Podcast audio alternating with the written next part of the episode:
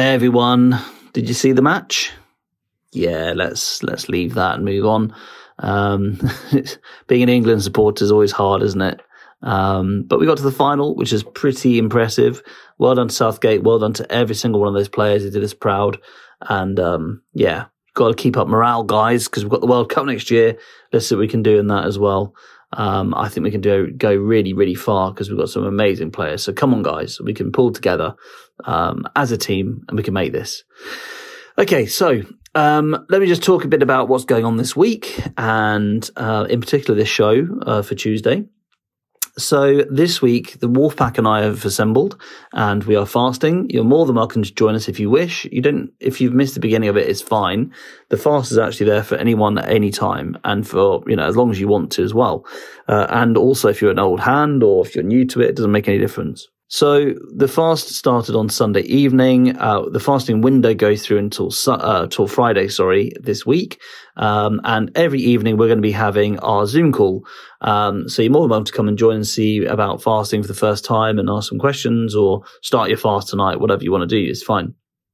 Now, what we'll do is um, join an app as well. So I'm on this app called uh, Life, and it's uh, a fasting circle that we're actually part of. So you put in how much time you're fasting for, uh, and then it will show you and sort of monitor your fast as you go along. And it shows you things about, you know, like for instance, when you go into ketosis, when you go into deeper ketosis, all that sort of thing. Um, and it's just nice to have a record. I've not used it before, but I thought I would give it a go this time. So all of you are welcome. And if you want to join our Zoom calls, I put the invitation up in the afternoon, sort of late, late afternoon, early evening, um, just so that I can say, you know, this is a meeting. See you shortly. And then at eight o'clock, we have that chat. So come and join us, guys. It'd be great to see you there. Now, before I get into today's show, I also want to say a bit about this podcast. So we uh, are about to hit a really, really major milestone in, ter- in terms of downloads. I won't say what it is, but um, we'll be, I'm sure, announcing that at some point this week, the way the downloads are going, probably by about Thursday, I'd have thought. Um, so I will tell you all about that at the time on social media and in the group. So join UK Low Carb, um, which is just really, really exciting. Um, but I just want to say as well that I'm thinking about changing the show's format a little bit. Now, when I say that, don't panic. It's not going to change massively. So firstly, I'm going to rebrand the Friday show is going to be called N equal one. Um, now, Ancel Keys apparently was questioned. I read this in uh, Nina Teicholz's book. And he was, you know, every time he was questioned about his results, he said, I've got 5,000 examples to back me up. What have you got? And I just thought, you know what? That, that's a target for me. If I can get 5,000 N equal one stories, I would love that fact and say, you know, this is the evidence I've got to show that N equals 5,000 that actually, you know, we're on the right side of the argument here that low carb is the answer and that sugar is the problem that we're trying to face and carbohydrate becomes, you know, breaking down starch becomes sugar in the blood, in the body. So N equal one will be the name of that show on a Friday or it'll be called Meet the Expert. So if I'm talking to someone like Gary Taubes, uh, or Graham Phillips, or Nicola Howard, or um, Tim Noakes on one of those shows, it'll be a Meet the Expert show, um, or it'll be someone sharing their story, and then it's an N equals one show. Okay, so we're trying to get as many of those N equal one episodes as done as possible. Then on a Tuesday, what I've been doing up to now, as I'm sure you know, is doing special episodes. So Graham and I did a, sh- a show, uh, sorry, a series of eight uh, shows and um, that was really popular. I know that went down really well. Um, I've just recorded four shows with Katie Caldesi, and she's doing some cookery with me uh, and describing how she does some things. And then we're going to put that on YouTube as well. Nicola Howard is coming on soon. She'll be sharing her story, um, but also some tips and stuff as a, as a coach. So I wanted to do series rather than just random shows here and there. Um, but if you've got any anyone who wants to do a series with me, anyone who's um, you know could be or yourself maybe could be good at doing something like that, then just get in touch. Um, you can send me a message on Instagram, Facebook, or email dan at uklowcarb.com. And um, yeah, it'd be great to have as many ideas on that as possible. The more series we can do, the more kind of value I can bring to you, the better. Um, anyway, today is no different. It's still valuable. It's just a bit of a one-off, different one, and that's because I'm I was on Cambridge 105 recently talking to Alex Elbro, one of the um, DJs, all about seed oils. It's part of our series "You Are What You Eat," and she's you know, she gives me free rein to talk about what I like, and I said, well, seed oils is a really important topic. So I'll hand over that to, to that episode with Alex Elbro now. And um, I hope you have a great week, everyone. If you're fasting, good luck. Hope it goes well. Just the tip for me, I'd say for anyone fasting is keep your salt levels up. Um, you'll be surprised by how um, amazing you can feel when your salt levels are up and how rubbish you feel when they're, when they're not, when they're low. So um, have a great week, everyone, and I will see you all very soon. Take care and bye bye for now. Live and local. Across the city. And South Cambridgeshire. This is Alex Elbro. Cambridge 105 Radio. Continuing our series, We Are What We Eat, I'm pleased to say Dan Grief is back with me. And today we're looking at seed oils. Hi, Dan. Hi, Alex. It's always great to be here. I listened to last month's episode and I realised how fast I was talking. So I'll try to be a little bit slower this time, I promise. I get excited. That's my. I was going to say it's just your passion, your enthusiasm, so that's very understandable. But we'll both try and speak slower for today. So when I was growing up, we had vegetable oil and olive oil when it was a bit fancy, but we didn't have any of these seed oils. When did seed oils sort of become more fashionable? And what do you well, mean by seed oils? Yeah, well, I was going to ask you the same question what you meant by vegetable oils because there's no such thing as a vegetable oil, ah. even though it's marketed as they're all seed oils. Now, if the marketeers came along and said, uh, you know, actually they do now, don't they? They they say oil seed rape or whatever, and it's rapeseed oil, or they call it, you know, bean oil, for instance. Don't think it'd be very appealing. So if you say it's vegetable oil, then it's much more likely to appeal to somebody. And so they are all seed oils because there's no oil from a vegetable you can get to make that oil from. So that's, that's a very good point. Do you know yeah. what? I'd never even thought of that. I just think of the bog standard one is oh vegetable, just grab it and you put it in things, but I'd never even thought what what vegetable it was from, and clearly it's not. So that's a good start. And you've always got to ask yourself the question as well. You know, when you're buying a food source, is it called the thing it is? Is it chicken? Is it broccoli? Is it runner beans? Or has it been marketed in some way to make you eat it? And if it's been marketed, eh, I always put it this way: if a product tells you it's healthy, it's probably not because that's the marketeer who's had to step in to tell you it's healthy. Whereas something that is healthy will just be a food source that's been around for millions of years that humans have always eaten and would never consider it not to be healthy.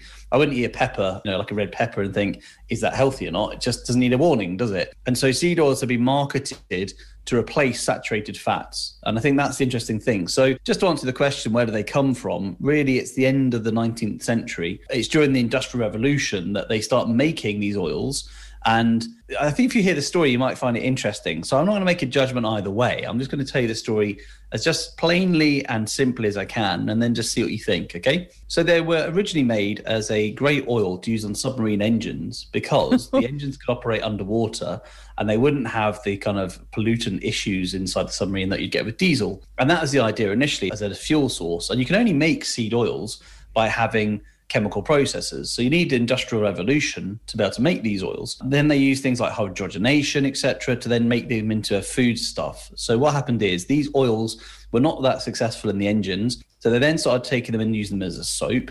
And then the soap didn't sell too well. They got the flavor out. Then they thought, why not sell it as cheap food? Because we've got so much of this stuff left over. The only thing is that if you notice, apart from olive oil, it's very rare to get oil in nature most of our oils that we have are really things like saturated fats, which are only oil if you heat them up. Most of the time, they're actually saturated, which means they have a line of carbon and hydrogen, meaning they're very stable. And these saturated fats are always solid at room temperature. Olive oil is actually a bit of a mixture of the two, polyunsaturated and saturated. And the seed oils are unsaturated fats, which have been marketed as being good for us.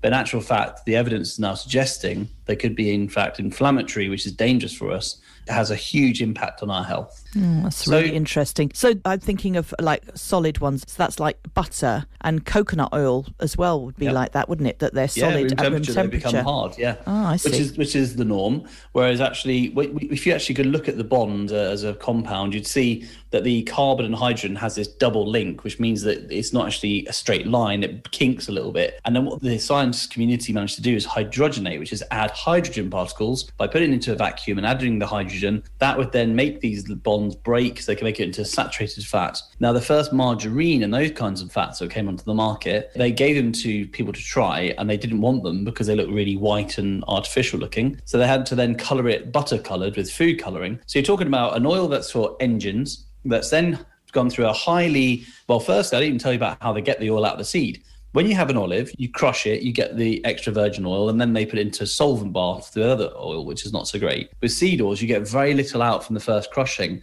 So it has to be in a solvent bath to be able to take the oil from it in the first place. You need chemicals to get this oil out. But if you use it in a car, you don't care so much for a submarine. the fact we're eating it, that's the scary thing. So now that's been done, they hydrogenate it, which is they put the hydrogen atoms into it to try and make it more stable. So you're talking about something that's been a solvent bath to take it out of the seed. Then it's had a chemical process, and now it's had other chemistry processes to try and make it more stable. And at the last minute, they then put the food coloring to make it look like fat, all because heart disease hypothesis said that saturated fat is bad for you. And so there's this fear that what we've been eating for millions of years is bad. So this modern processed oil is supposedly good for us. And the proof is now that that processing of the item plus the fact it's unsaturated is more likely to cause inflammation and inflammation is a cause of lots of our health issues in the in this country and around the world That's very interesting and quite worrying because you think if anything has to be over processed, we're all looking for now clean eating, eating from first principles, if you like. It's interesting that these had gone through so much, but none of that is mentioned when you buy them. So I've been hearing about cold pressed, cold pressed rapeseed oil, or like you get cold pressed olive oil, don't you, which is the virgin pressing.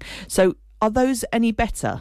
Well, okay. So in terms of the processing, if you have less processing, that means the thing you're going to have is always going to be slightly better because you're less likely to have the chemicals used to make the food in the first place.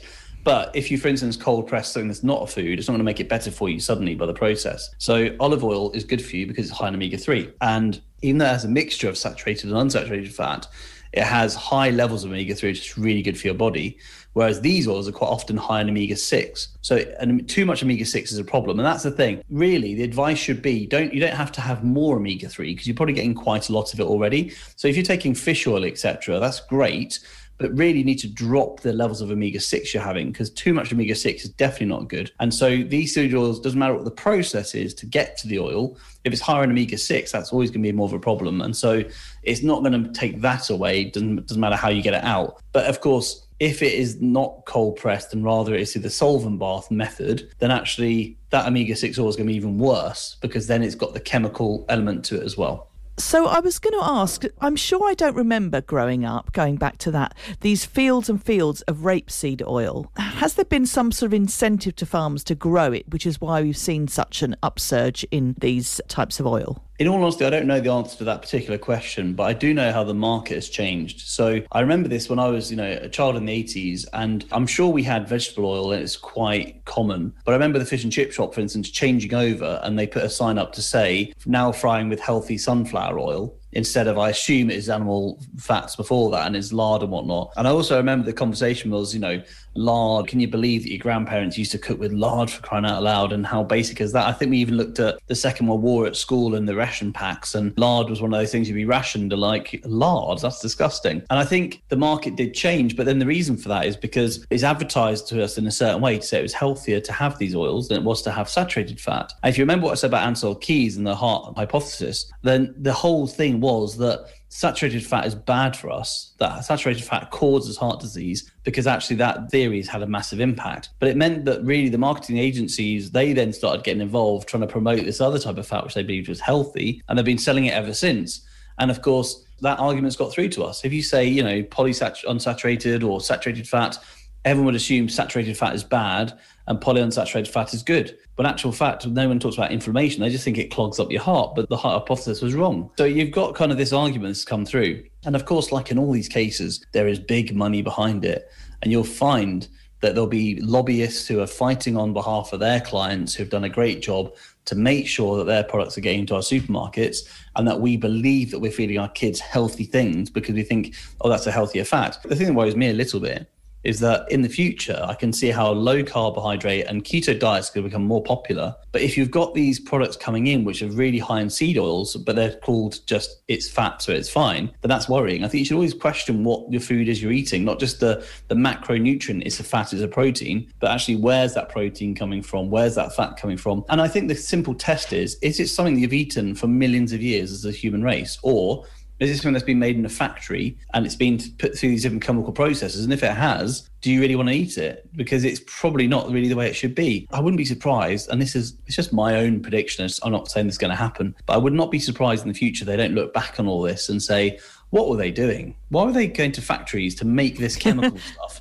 to eat it? And then they were saying it's healthier than what they've been eating the whole time. It's like a cow eating grass and saying, don't eat the grass, that's really bad for you.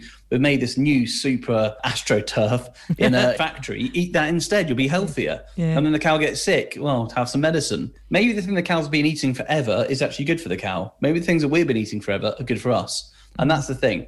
In terms of human history, this is what I find incredible. You know, we have for millions of years eaten the same way pretty much, i.e., we haven't had grains, we haven't had sugar, we haven't had seed oils. We've had the sugar and the seed oils coming in, uh, in abundance in the last 100 years in particular, but the grains in the last 2,000 years in particular of people in this part of the world in Britain. And then it's only been really the last sort of what 100 years we've had seed oils and the health problems are now and i suspect the seed oils are at the heart of a lot of our problems we moved away from them first before even the grains even so anyone following any way of life i'd avoid the seed oils first Thank you. That's really interesting. And I had no, no idea about how those seed oils worked. So that's definitely a lesson learned for me. Thank you very much, Dan. And I look forward to speaking to you again next month. yeah cheers alex and let's hope that june is more like summer than may has been because it's been pretty awful so far isn't it it would be nice, wouldn't it? yeah Thank you. fingers crossed eh